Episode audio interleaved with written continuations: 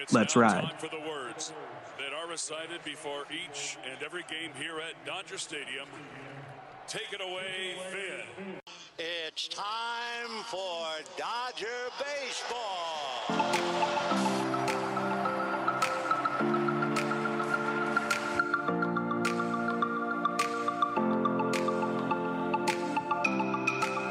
What's going on, Dodgers fans? Thank you for listening to another episode of the Incline Dodgers podcast. We are a part of the Fansided Podcast Network.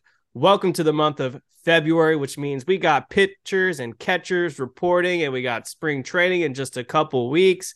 World Baseball Classic rosters will be announced in a week from now. So, a lot of exciting stuff going on in the baseball world finally.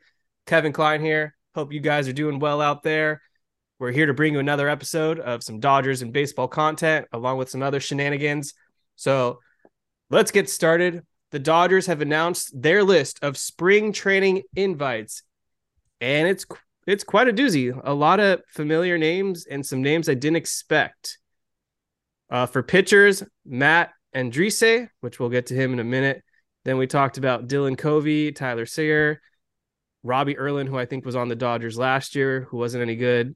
Brian Hudson, never heard of him. James Jones sounds like a basketball player. Former Landon- outfielder, by the way, James Jones. Wow. There you go. Landon Knack, one of the top Dodgers prospects. Adam Kolarek making his Dodgers return. Bobby Miller, a lot of buzz around him. Friend of the show, Nick Nastrini, making his spring training debut. Journeyman and DFA'd a lot by the Dodgers, Jake Reed. The guy that I feel like's been on the spring training roster the last three years, Nick Robertson. Taylor Scott, never heard of him. Gavin Stone, friend of the show. Wander Suero, big time Nationals reliever from a few years ago, and Jordan Yamamoto. So, David Rosenthal, those are the pitchers. Any names stand out to you? Yeah, I mean, I think there's a lot of solid flyers on this roster. Uh, the one that jumps out to me is Dylan Covey because I faced him in high school quite a bit. Was actually on his MLB Network highlight reel when he got drafted, either ninth or twelfth overall by the Brewers. So I was striking out on his MLB Network uh, highlight reel. So that obviously jumps out to me. That's an honor. Um, Adam Kolarek, not really sure if he can stick with the three batter minimum rule, but you know, you can never have enough lefty relievers. Uh, but the main ones are Stone and Miller, obviously. Uh, I think everybody is excited to see those two guys pitch. Uh, we saw a little bit from Miller last year. Uh, obviously, everybody remembers him striking out Shohei Ohtani, but now another year has passed, and they're both probably ready to contribute to the big league club now if the opportunity presented itself. So I think everybody, including myself, is looking forward to those two guys. Uh, Yamamoto also intrigues me. Uh, interested to see what he can do in the, in spring training, uh, and if there's a role for him on this team.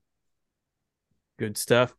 Yeah, I'm excited to see what Tyler Sear, Sire, I have to learn how to pronounce it. Last week, I compared him to the next Tommy Kahnle because they have a very similar profile. And I think because he has a little bit of major league work, he could be a reliever that makes the big league roster at some point this upcoming season. And then they just added him a few days ago, but Matt Andriese, true veteran, spent last season over in Asia. Uh, seen a little bit of him in the NOS, so curious to see, curious to see how he rebounds. Uh, J- Jake Reiner, any other thoughts? Andriese going all over the continent. Um, just, just the continent, just the whole continent. Um, I, I've mentioned it before, but uh, Yamamoto is the guy that I really like. I think uh, we've seen him pitch for the Marlins. He's got really nasty stuff. And at the time when he was first coming up, it was sort of like I, I felt like everyone was kind of talking about him being like, you know, the next big thing or, you know, top of the rotation starter. So I don't know, get him in the prior lab, see what happens. I mean, he's got good stuff. I don't know what happened in Miami, but you know, I I I believe in him and and if they can get him right, I mean, he's a definite candidate to be a, a Tyler Anderson pitcher of the year award for the Dodgers. Other than that, um, you know, I think Landon Knack has a lot to prove. And I love uh, you know, Bobby Miller uh is it's going to be another awesome spring training to watch him. Position players, three catchers, Hunter Feduccia, David Freitas, Pat Patrick Mazeika, infielders, Devin Mann, Luke Williams coming back. He was on the Dodgers 40 man roster to kick off the offseason, but then he got DFA'd, but he's back. Drew Avans, Yusniel Diaz. That's a name I want to come back to in a second. Steven Duggar, Jason Heyward, Ryan Ward, and Bradley Zimmer. So Diaz is interesting because this was the key trade chip, uh, key trade chip to land Manny Machado at the trade deadline in 2018. I believe he was a futures all star, had like one or two home runs in that game, was supposed to be the next big outfield outfielder like a Yordan Alvarez. And then his career just never took off in Baltimore and they ended up letting him go. And it looks like the Dodgers have just signed him maybe a day or two to a spring training invite. And I mean, he's still relatively really young. He was born in 1996. So what is that? 27, turning 27 this year. So still got something to prove. So Jason Heyward, obviously another guy that came to the Dodgers early in this offseason. Just had a big interview with him, I believe, on the LA Times as well. But those are the two that I think for position player invites jump out to me. Yeah, Heyward definitely. Um, I read that he received multiple calls from the Dodgers this offseason to come and join. And I think one of the his big uh, sticking points was is, you know, can he make a major league roster? You know, does he have you know the opportunity to do that and they must have convinced him of that because he decided to join the Dodgers and I think it would be a really great he'd be a really great addition to the Dodgers bench not only for depth and and for for his outfield uh, play but but his his veteran leadership. Um you know he was a guy that was really instrumental in that Cubs 2016 World Series run. And he you know knows knows how to play the game. He knows how to win. And I, I, think I'm hoping that he has a really great spring training because if he does, then then he'd be a lock to make the the major league roster. Yeah, I, I think obviously Heyward is the name that jumps out there. Uh, Duggar and Zimmer also have a chance to make the roster. Uh, both have extensive major league experience and and relative success uh, with their respective teams. But Hayward Heyward is the guy I'm definitely keeping an eye on. Uh, my expectations are not very high, but you go back to what he was with Atlanta, and that's the guy that's a perennial all star. So what is how old is he? How old is Heyward? He was born in 1989. So he's, you know, he's he's not a young buck anymore, but I still think he's got some in the tank. And and if anyone can turn someone's career around, it's the Dodgers organization. I mean, you've seen it with Trayce Thompson. You saw it with Matt Kemp when he came back. Uh, and I think you could see it with with Heyward here. I'm again, I'm not expecting him to start, uh, but I think there's a there's a, a real chance for him to earn a role for sure. You know, it's it it is kind of interesting when you think about it because there is no lock right now as, a, as for for starting center field. Nope. So that's that's a job that's wide open right now. So that's that's going to be fun. And I think overall this is going to be one of the most highly anticipated spring trainings we've had in a while because of not only all the openings on the roster but also just all the young guys competing for spots and it's it's going to be it's going to be a lot of fun. There's there's going to be a lot of competition, and the play will be elevated, and it won't just be kind of your run of the mill boring spring training game.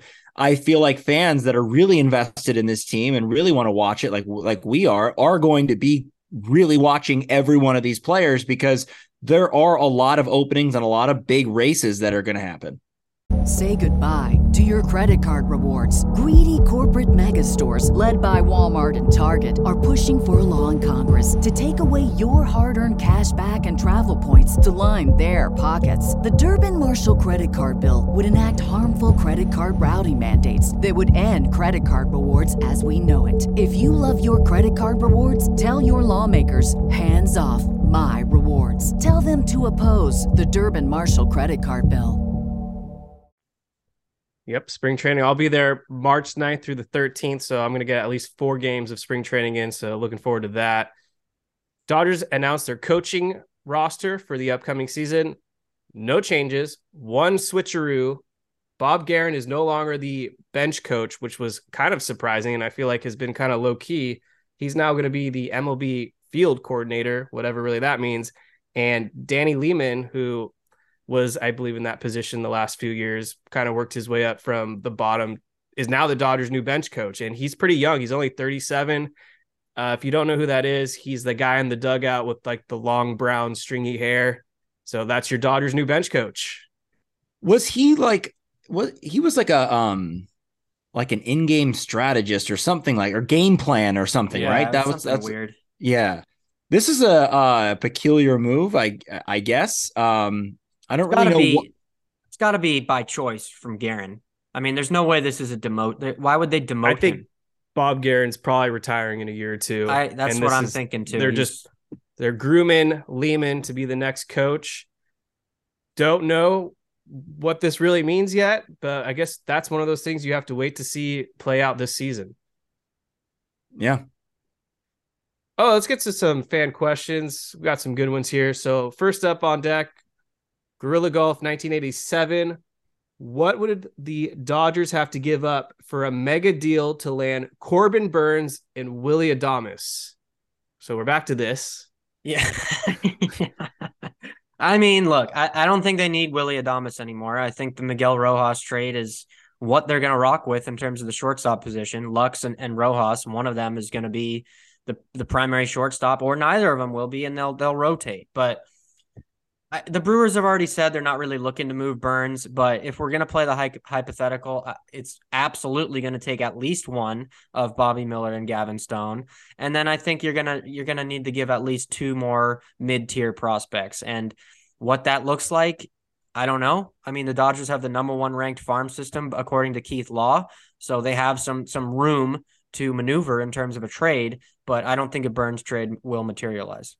Also, if I'm the Brewers, I'm not giving up Burnes. I'm not giving up any of those guys. That NL Central is wide open. I mean, Mhm. there's really, you know, no clear favorite there. Maybe the Cardinals had the edge, but I, I think, you know, with the moves that the Cubs have made, they're kind of a little more interesting than they were last year, but still kind of, you know, not proven. They're they they have it, it looks better on paper, so we'll see how that plays out. The Pirates aren't going to be a factor. The Reds aren't going to be a factor. So it's really the Cubs, Cardinals, and Brewers. And so when you've got just you know two other teams to really compete with, why would you give up a big horse like Corbin Burnes? To me, that rotation that they have right now in Milwaukee is as good as any rotation in the in the National League. So I, I don't see why they would they would want to give them up. Now, if they do make it, you know, to the middle of the season for you know during the for the trade deadline and they're reassessing where they are and then if they're not performing or if they have too many injuries they're they, they don't see a light at the end of the tunnel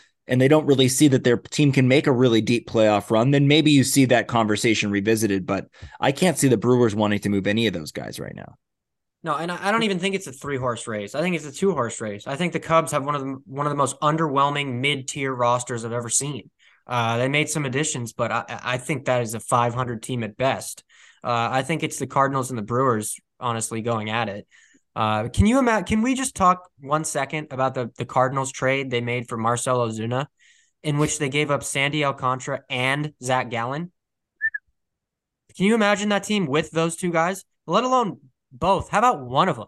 that that sounds like an aj preller trade Seriously, I mean that is that does not get enough hate. And as like the primary hater on this podcast, I, I, I think needs. Well, I think they hate. made up for it when they got Goldschmidt and Arenado for absolutely nothing. So they kind of redeemed themselves. Ah, I don't know if you can ever really redeem yourself for that. because they're still needing they're still needing starting pitching imagine They've if needed they, started pitching for years. imagine if they had alcantara and Yeah. gallen i mean Yeah, Yeah, but they'd probably have to give one of those up to get one of those two guys anyway. So at the end of the day, it all balances itself out. I'm sure the Cardinals regret giving up both those guys. It was a bad trade, but that's like five years ago, so we can move past that. well, I'm and I don't think the it. I don't think the Brewers are going to be any good this season. Like their offseason was incredibly underwhelming. I don't think they added anybody of substance. And Christian Yelich has become one of the worst contracts in Major League Baseball. So kind of Pretty like what Jake was alluding to, if uh the Brewers are under 500 around the trade deadline, they might sell high on what is now MLB's number one pitcher in Corbin Burnes and get kind of a field day in prospects because this is one thing the Brewers love to do is try to spend as little money as possible. So yep so that answers that question. Uh, save this one for Jake in a couple minutes. All right. Um, Dodge 16 underscore 12. Am I wrong for thinking we need Manny Machado next offseason over Shohei Ohtani? I think so. And I'll Mm. say I'll say why. wait the wait the question is is he wrong for wanting machado over ohtani that's the question okay I would say so because first of all, I don't think the Dodgers need a third baseman unless Miguel Vargas, who I think will eventually become the Dodgers' everyday first third baseman, is a bust. I think I'm really excited to see what Vargas does. Sounds like he's going to be playing a lot of second this upcoming season. But we already did this song and dance with Manny Machado.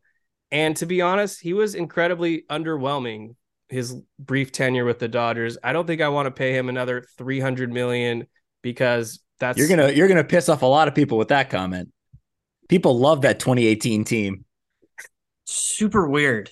It is weird. It was a good team, but let's not act like Manny Machado was that impressive with the Dodgers. And let me backtrack that. He's not going to get 300 million because that's what he's making right now. He'll probably get 330 million for 10 years because he's still really young. He's going to be a Hall of Famer. He is arguably the best third baseman in baseball.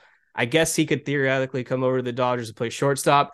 But Shohei Ohtani is everything that the Dodgers need. He gives you pitching, and he's one of the best hitters in Major League Baseball. And I think I'm just I'm good with Machado. He's not clutch in my opinion. I think if you don't get Ohtani, then you think about a Machado. You know, I don't. I think you. I think the Dodgers are primed to go after Shohei Ohtani, and they should do everything they can to get him. And if they can't get him, then you just then you kind of reassess and figure out who else you, you'd want to go for. But I agree with Kevin.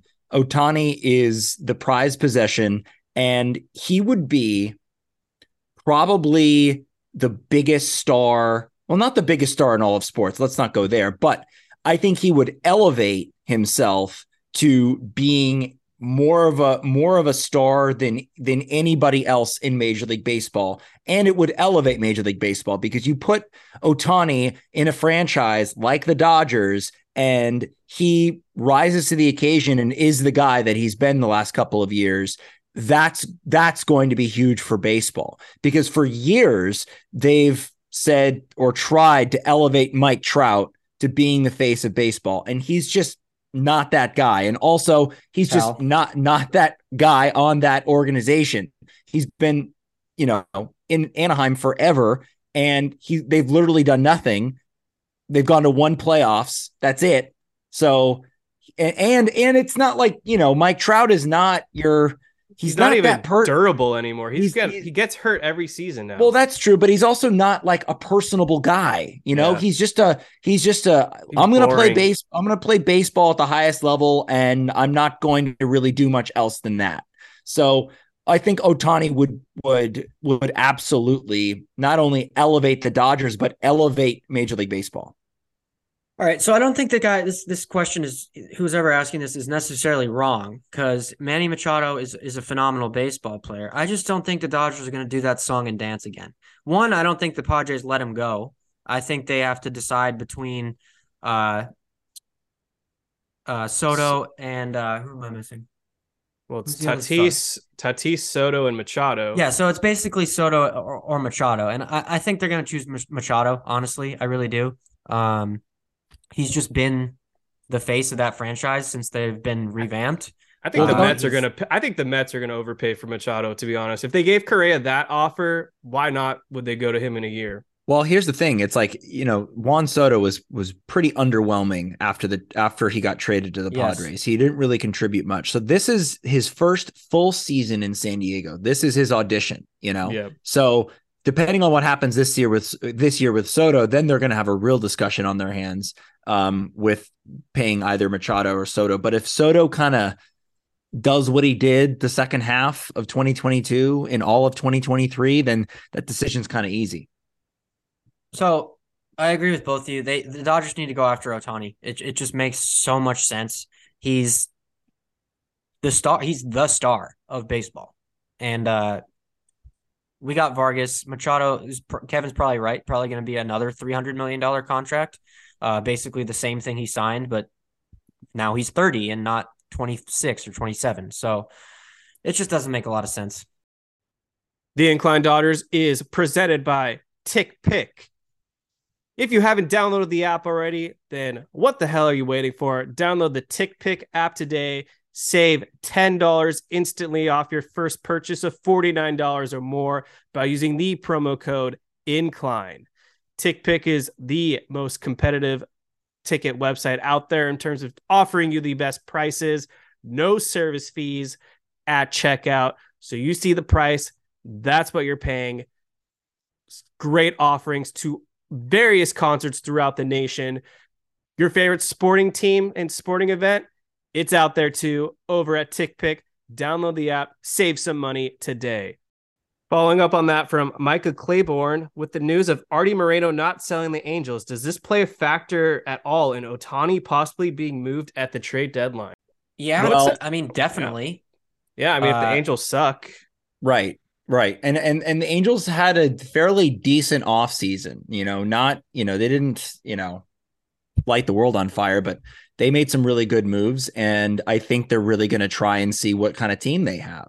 But like Kevin said, if they stink, if they if they do exactly what they did last season, which it was crazy. They started out really hot and then they just absolutely tanked.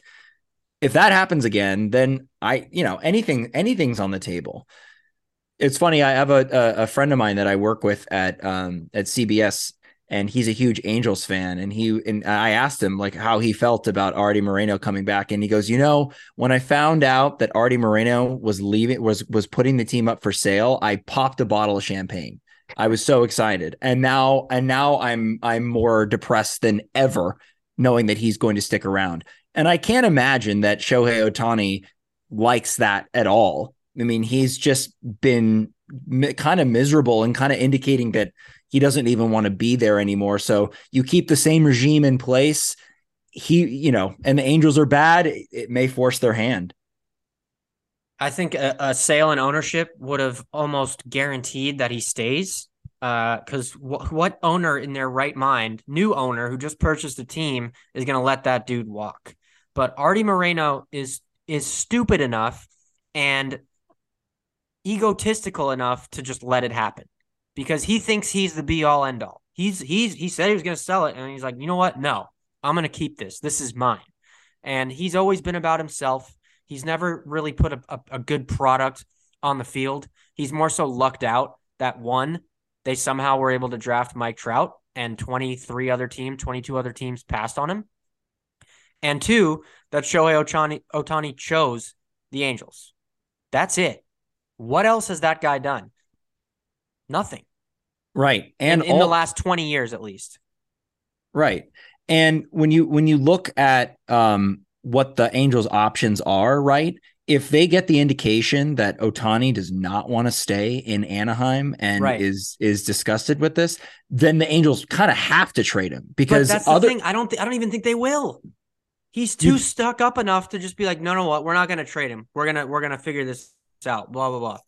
He's stupid Right. enough to let that go and get no return for him. exactly, and then you don't get anything for him. Yep.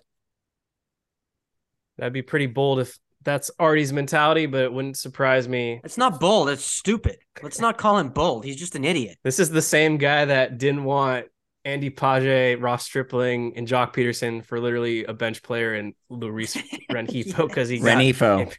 got impatient. Dean Spanos and Artie Moreno are like the same person in my opinion.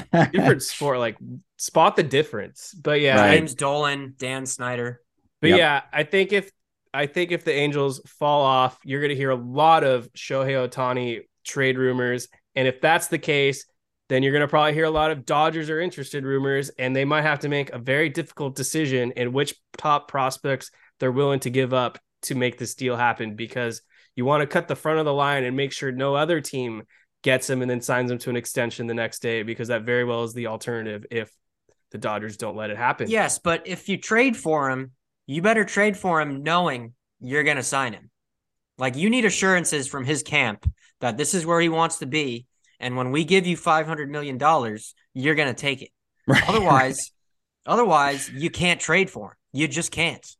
You're not going to give up everything in your farm system for half a season, less than Right. half a season. You need full Yeah. assurances from Mr. Ohtani's camp that when that ink is presented to you with $500 million, he's going to put his hand to the paper and sign it.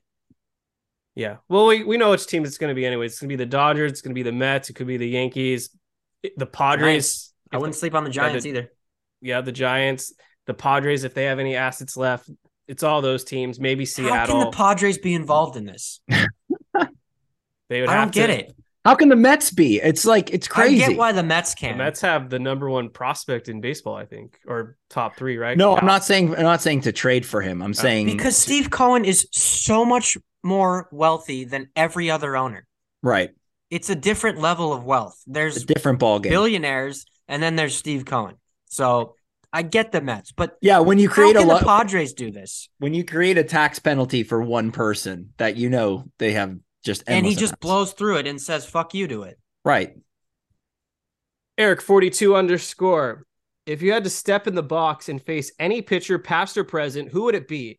And how many at bats do you think it would take to get a hit? If I could face any pitcher, past or present, who would I pick? Um. Okay, I've got one. All right, then you can just say it. uh, Randy Johnson. Mm. Oh, Just to say, just to say that I did it, because Best Boy. lefty ever. yeah, six ten, throwing that nasty back foot slider or that you know 98, 99 mile an hour fastball. Um, it would take me. Um, it- Randy Johnson's arm would fall off before I got a hit. I don't think it's ever happening. I'll be lucky to get a piece of it, uh, or at least maybe try and bunt. But I think I'd be too scared to bunt. Um, but yeah, I'd go with Randy Johnson just because uh, it would just be epic. I'm gonna go with Sandy Koufax, um, one of my favorite athletes of all time. Even though obviously I didn't get to see him pitch, but I think that'd just be super fucking cool. Uh, he's like arguably the left best left-handed pitcher of all time, maybe with Randy Johnson. Uh, I think it would take me. People are gonna laugh at this, but I think 120 at bats, I could get a hit. 120. 120. What? I need. I, I said I said 20 because the first 20 at bats is going to be a complete shit show. But if I can do it over and over again, I can sync up the timing and maybe get lucky. Wait, are you um are you a left-handed hitter? Yes, Okay, but that's going to be tough. I would. It would have to be on the fastball. The I, the curveball, I have no chance. I don't think you get to choose. Well, I'm saying it would for me to get a hit, it would have to be off a fastball because I'm Right. not touching his curveball. Right. There's a lot of great pitchers. So someone that I would never get a hit off of is Greg Maddux, but I would love to see just the accuracy like in The front of my face. Yes. I think a pitcher that I could get a hit off of, and it'd probably take me 25 at bat or yeah, 25 attempts. Carlos Frias, bring it. you know who I could probably get a hit off? Like someone like Mark Hendrickson. Okay, I got a I got a, que- a follow up question. Who's the pitcher you think you could get a hit off the quickest in the least amount of at bats? Carlos Frias, probably the worst Dodgers pitcher I ever watched. Starting pitcher, Um, I should say. probably like Jamie Moyer on his last year. oh, Jamie Jamie Moyer would carve you up, dude. He was a, On he was his a last- surgeon. I know, but on his uh, was he that was he was he that way on his yes, last? he was throwing seven different kind of breaking balls. You're not going to be overwhelmed by the speed, but you're not touching any of that. All right, well then I'm going with Mark Hendrickson, and that's my final answer. so random. Big soft tossing lefty, I'm going with Chris Hatcher. Give me three at bats. bro. You're not getting a hit off Chris Hatcher. that guy's gonna blow you away. No, no, he's not. he blew. You know what? He will blow is the game, though. Yeah, but he's striking you out. No. Okay, five at bats. Okay. Safety stars. What jersey? What would be your jersey number if you played for the Dodgers? Easy, 15. Why? Shawn Green. Shawn Green is my favorite player, my favorite Dodger, favorite player of all time. It's 15, and that's my final answer always. 25. People should know that by now. Uh, I'll go with thirteen. All Wore that in high school, and I don't believe in luck, bad luck. So I don't believe in All that. right, Jake. This one's for you. Great. From yes, dude. This is this is what I've been waiting for. BV underscore from Erica. How does Jake feel being public enemy number one within the cycling community? Um, it you know sometimes you can't choose the path. You need to The lay pa- out the foundation first in case somebody missed this. Right, I will. I, I was gonna say sometimes you can't choose the path; the path chooses you. um, so basically, I tweeted, uh, you know, a video of uh, bicyclists on Ocean Avenue the other day. They were, uh, you can see them in front, kind of blocking the roadway, going really, really slow in a in a large clump, and in the video, you can also see on the right hand side a uh, bike lane. So they weren't using the bike lane. But what I was explained later is that this is, you know, a legal thing. And I wasn't, I wasn't questioning whether it was legal or not. I just thought it was irritating. And so I decided to post this eight second video with the caption, um, This is unacceptable. And um, for those people that know me, everyone that knows me kind of knows my sense of humor, knows that I'm dry and I have kind of a snark to me. So that's kind of what what I was going for. But holy shit, it uh, it took off like I'd never seen anything take off before in my life. And a lot of people were kind of, you know, kind of got the joke and were kind of laughing along and saying, you know, yes, it, it it ignited my road rage, and you know, people were were were kind of, and I that's kind of what I thought was going to happen was that it was going to be some sort of like fun discussion, but then the um the the biking social media community caught wind of it. And boy they ran with it or they should excuse me they rode with it. Um, they they just absolutely i've i've never gotten this much hate in my entire life. And it was just unbelievable. The just the comments and just the vitriol just so nasty and just over the top. And all of the accusations that were flung at me are just absolutely insane. But I will say this I never intended to hurt anyone's feelings, harass anyone, and I certainly didn't incite any type of violence. So I won't be taking any responsibility for that because honestly, I posted that. Uh, I, what I posted wasn't that serious, and honestly, it's just an insane jump to make. Um, I don't hate bicyclists. Uh, just for the record, I don't have anything against them except for when they're in front of my car impeding my, you know, impeding my drive. I mean, it it really isn't that serious. I mean, yes, it's annoying, whatever. I didn't say it was illegal, but that was basically all I was trying to say. Um, that's it. And I, I, I didn't realize, I, I did not realize the fury of the biking community on social media. And I, I'm definitely going to think twice before I post anything like that again. And but but I, what I mean by think twice is never again. I will never do that. So I guess I guess the barrage of hate that I received worked. So you you win, I guess. Um, the one thing that I will take responsibility for is posting the tweet. That's literally it. Um, I'm not going to subscribe to all of the other accusations and I'm not going to list them. You can you can find it. You can go down a rabbit hole and see all of them and how crazy this is. Um, but that's the only thing that I'll take responsibility for is posting the tweet. But other than that, I mean, the thing grew into something that was ugly, nasty, and downright just absolutely insane. So that's all I have to say. I'm sorry if I offended you but this this this is uh, so far beyond the pale that I ever would have expected, and it it makes makes still doesn't make any sense to me. Anyway, that's all I have owned. to say about That's all I have to say. You got owned. They got on your head. I'd like to comment, please. Okay, I hate cyclists. I hate them. I don't think anything you did was wrong. I the fact that these people are are taking this so seriously just proves how much they suck. It's an unserious community. They are completely unhinged, unserious human beings who need to get out of the road. They think they own the road. Now, I have a list of the six most definitive worst types of people ever, and they are on it. Not just them, the the eye on the road cyclist in the full cyclist uniform. And that's what this community is. They they think they're above everybody and that we should all cater to them. No, get the hell out of the road. If you watch the video Jake posted, anyone with a brain would be like, "This is ridiculous." Now you're not going to run them over. I'm not advocating running them over. I'm And- advocating. and neither saying, was- and neither was out of the I. And neither No, was you. I. You posted a normal video, and these insane lunatic, loony bin, insane asylum cyclists just took it to a new level. So, just my message to the cycling community is: shut up. Just shut up. We don't care. We don't care. You're insane. That's what I have to say. Kevin, do you have any thoughts?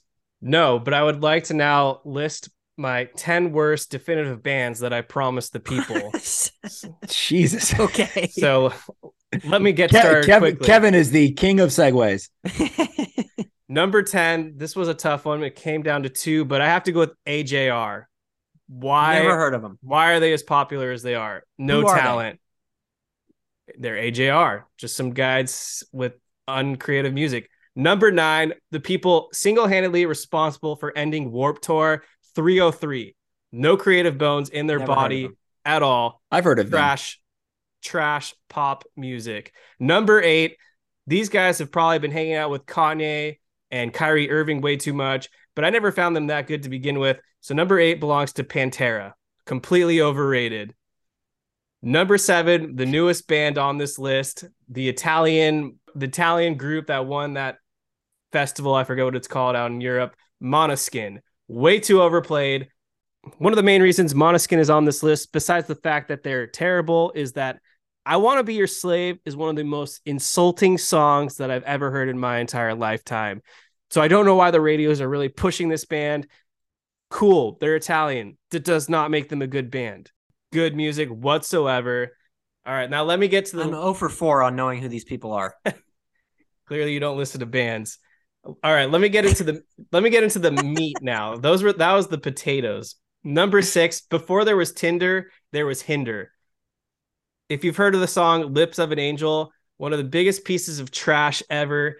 These guys have the most simplistic guitar riffs you, that you'll ever hear, and they have a vocalist who is a, very extreme, extremely whiny bitch. Hinder is awful. I think they've disappeared. They're like the wannabe of an, another band that I'm going to get to in a second, who ranks number two. But number five, BTS.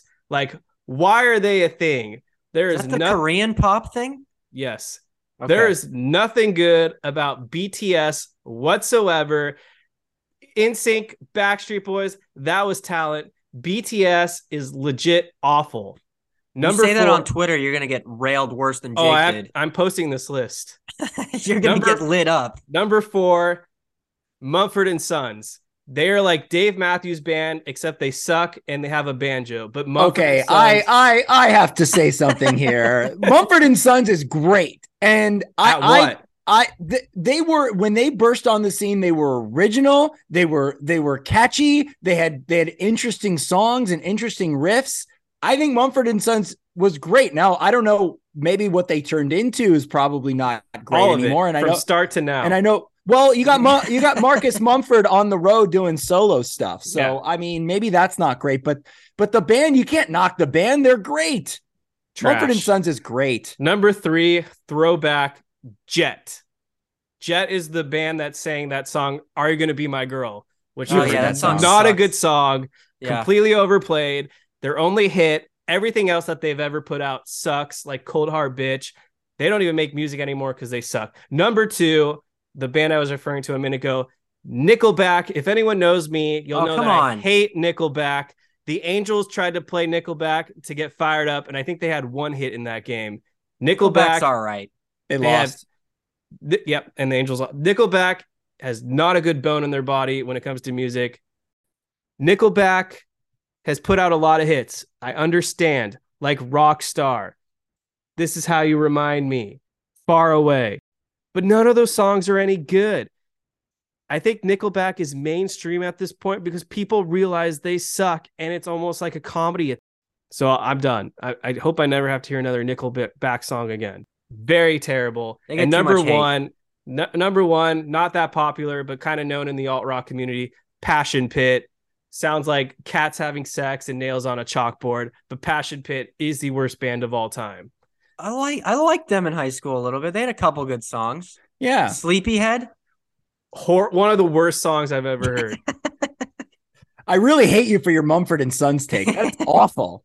I don't That- think Passion Pit deserves to be the worst band. No, ever. it's definitely not the worst band ever. so that's my list. I have a question, Kevin. So I just I want to know your your thinking, your thought process. Um, what why why was Passion Pit worse than Nickelback? Because I feel like everybody thinks Nickelback's the worst. That's a good question. Well, one and two is very strong to begin with, but the reason that I had to go with Nickelback over Passion Pit is because at least Nickelback's main big song, which I'm blanking at the moment. Photograph. No, that song is complete utter garbage. that song sucks. I think it's Well, isn't that, isn't that their You- main? No, I, I got it because if, if I, how you remind me, at least That is a little okay, dude. It's a little catchy, but if you listen to the instrumentals and the actual fundamentals of the song, there is nothing good about it. On the other hand, Passion Pit, which I've pretty much heard them from inception because I'm a big advocate and follower of the alt rock community. The first time I heard Sleepyhead, my ears started bleeding. And that rarely happens with musicians where they're that bad. So, like, Nickelback is terrible. That's why they're two, but Passion Pit is like a gap ahead in terms of how bad they are. Like they can't sing, they can't play instruments that I like. I don't like a single song from them, and so that is the logic. Okay. so, have you actually listened to BTS? Because I haven't. What what music is it? Well, K-pop, right? K- K-pop is What does The that sound like? What is that? it's basically think of like NSYNC Backstreet Boys, but really poppy. Like you're bouncing around on a trampoline and everything's really colorful and a lot of high pitched singing. That's what BTS is. Is it in Korean? No, they sing in English for the most part. Like Dynamite, which is was played, I think, for uh some type of Apple product commercial, and then they've been forced to be on like every award show. I will say their fans are insane, certified insane, more insane than the cyclist community. Yeah, Kevin, you're you're you're gonna get some BTS people like talk about you. a diehard fan base. It's like I've seen the Dodgers or like the Lakers post like that these people are in the building and they have, have Dodgers jerseys on. And it's like the most engagement I've seen on a tweet ever in terms of like Dodgers. And it's like Yeah. where, who who are all these people? And like why are they so obsessed with them? I mean, you can like whatever the hell you like. I've never even heard the music. I don't like I, like I just said, I don't even know what the hell it is. But I'm ready. fan base is is serious. It is. Well, if they go back and listen to this, Blackpink is good. So they have they have good music that represents their country. BTS is not one of those representatives. Okay. So that's the music list as promised. Any other things you guys wanted to cover or final thoughts before we close this baby out? Jake, you got anything? Yes, I have a, a final thought um, because it kind of supports my uh, thinking about this Dodgers team this year. And if you listened or saw this interview with Freddie Freeman, um, he talked to, to kind of all the local media, but I heard it on on AM 570. He talked about um, you know getting ready for the season and the new additions of the team and, and some of the guys that they lost. But one of the things that that I took away from it was he talked about how the the NL West is the Dodgers to lose. The, it it is still theirs. They are the reigning NL West champs. They retook it last year after the Giants kind of flukily came in and and and took it away from them in in 2021. So uh, once again, the Padres have everything to prove. And once again, they have had a decent offseason, just like they had a decent trade deadline, you know, but it's but it means nothing unless those players actually perform. You know, they got the big splash in Juan Soto, but he really didn't do much for them. So again, it's all about a wait and see with the Padres. And the way that Freddie was talking about the Dodgers and this team this year it kind of got me fired up. Like he is, he really believes in all the moves that they made and really still believes in the core of this team. And once again, I, I feel like this is the place you want to be in if you're a Dodgers fan. You the the target's always going to be on your back no matter what, but the spotlight's a little bit dimmer this season given you know how the landscape has kind of shifted during this offseason you know with the Mets and the Padres and and everything that all the other teams did the Dodgers flew under the radar and I think that's a great position to be in and I think that the Dodgers are going to hold on to the NL West because I feel like the Padres have more to prove and the Dodgers have already proven it and so that's where I stand on that and I'm really happy that that Freddie Freeman is kind of fired up about it too yeah, I will say that it, it does take a lot of pressure off of them. You know, they've been the World Series favorites for half a decade now. Like this this year, the the pressure is gonna be slightly less. I mean, the expectations are lower, and with that comes less pressure. They can just go out there and do what they do best, which is play baseball. So I do think it will give them an added edge as well. I don't know. I'm not ready to declare them to win the, that they're going to win the division, but I think they will surprise a lot of people. Freddie Freeman was one of the few Dodgers that showed up every single day, including the postseason. And he made no excuses like other Dodgers did, saying like baseball is hard. Freddie keeps it real. Um, but I don't I think going into this season, it's a clean slate. And so I don't really buy that this is our division anymore, especially after what happened in the NLDS just a year ago. I think the Padres and Dodgers are equal favorites at this point, and I wouldn't say one is better than the other. And yeah, you could say that it's great that the Dodgers aren't World Series favorites, but the moment all those teams get into the postseason, unless you're like a Phillies as a six seed that got hot at the end, if you're like the Dodgers year after year and you win the division, it doesn't matter if you won 111 games or you won 97 games. The same amount of pressure is still there, in my opinion. And once you get into October, it's always a clean script.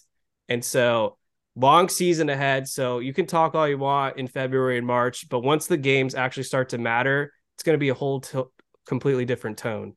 To me, the it's the Dodgers division until it isn't. That's how I feel about it. Yeah, but I mean, the Dodgers knocked off the Giants two years ago. Giants won the division. The Padres won. The Padres lost the division last season, knocked off the Dodgers. So, do, do winning divisions even matter at this point? It's not a it's not a question of it mattering or not mattering. I think the Dodgers are going to make the playoffs regardless, but I'm saying that the NL West goes through LA. And if you want to win the NL West, you got to take us out. And yeah, the Dodgers have been a completely different team in the postseason versus the regular season. In the regular season, there's no there's no other franchise that's better than the Dodgers. So yeah. to me, it, it, it's up to the Padres to dismantle them. All right. So my final thought is going back to the cyclists. So just real quick, I really wish this happened to me. Like I'm I was legitimately jealous that this happened to Jake. So I wish I it happened to you. I couldn't help myself. I I got involved. And there was this one account called Bike Lane Uprising who was taking it very seriously and, and was not happy with Jake. Just just to give a, a, little insight, their bio is we're making it easy to report cars and bike lanes and hold violators accountable. Report bike lane obstructions with our mobile app. So I thought, perfect. This is going to be fun. Message them. I have an urgent report to make about a car in a bike lane. What is the protocol here? They said, call 911. First of all, that's insane. I'm supposed to call 911 because there's a car in a bike lane. What is the cop going to do? Be- First of all, he'll get there way too late. Second of all, they're going to laugh in your face. So I said, obviously not being serious, it's gone now. I luckily got the license plate and wanted to be known to the public who the offender was. Can you help with that? And they said, Have you submitted it to our database yet? Who was the offender? Now, this is where I had fun. I said, I found them and put them under citizen's arrest. It turned out it was an ISIS member and the FBI has it handled now. Godspeed. And they said, "Whoa!" exclamation point. These people are unserious. Not only did you believe me that that happened, two, you're like proud of me for doing that. If that was an ISIS member, that would be insane to go up to them and put them under citizen's arrest. Are you kidding me for going in a bike lane? These people have no sense of reality and should be shamed. So I had to get involved, in, and I'm very jealous that happened to you, Jake. Well, the the fact that you were you know, I know you were bullshitting the whole time, but the fact that you appeared sincere at the outset and their response was call 911 when you've already lost. You're already For what? what? What, What, what is are you the going to tell them? what? But like, what is it? What is their purpose if they're just going to say call 911? Eh, Exactly. But also, can you imagine calling 911 for that? Yeah, Like that was a serious response from them. I bet you people have. I, I just can't fathom that these people are among us. Oh yeah, That's all They I ride. got. They ride among us, baby. That's all I got. Somehow, I think you both are just trolling each other, and neither side realizes it. There's no, they are being serious. Like I know they're serious. Like there's no way they weren't serious. They were think- serious. They were serious as, enough to to tweet me about it. They they were dead serious. Yeah, Well- exactly. well, Which you're is a why they, different they story. You- believed me that I you- apprehend. I'm a hero in their eyes. I am a hero. They might build a statue of me for apprehending an ISIS member who was in the bike lane.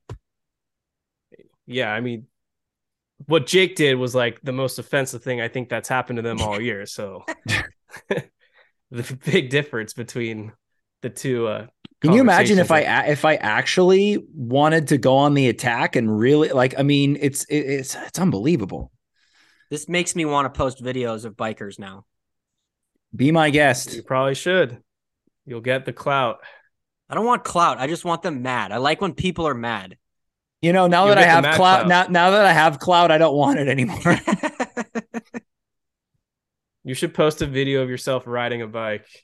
I So know. good. I know your your uh your tweet uh response to the tweet about me going to Dodgers Fan Fest was was hilarious.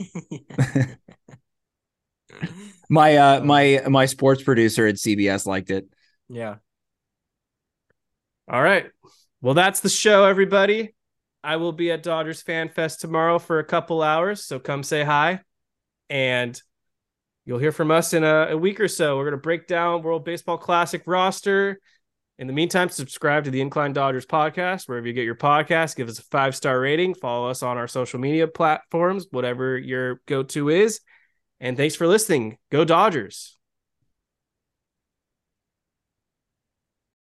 BetMGM has an unreal deal for sports fans in Virginia. Turn $5 into $150 instantly when you place your first wager at BetMGM. Simply download the BetMGM app and sign up using code Champion150. Then, place a $5 wager on any sport. You'll receive $150 in bonus bets, regardless of your wager's outcome. And if you think the fun stops there, the King of Sportsbooks has plenty of surprises in store. Check out daily promotions, same game parlays, live bets, and so much more. Download the app in Virginia today and get $150 in bonus bets instantly from your first wager. Only at BetMGM.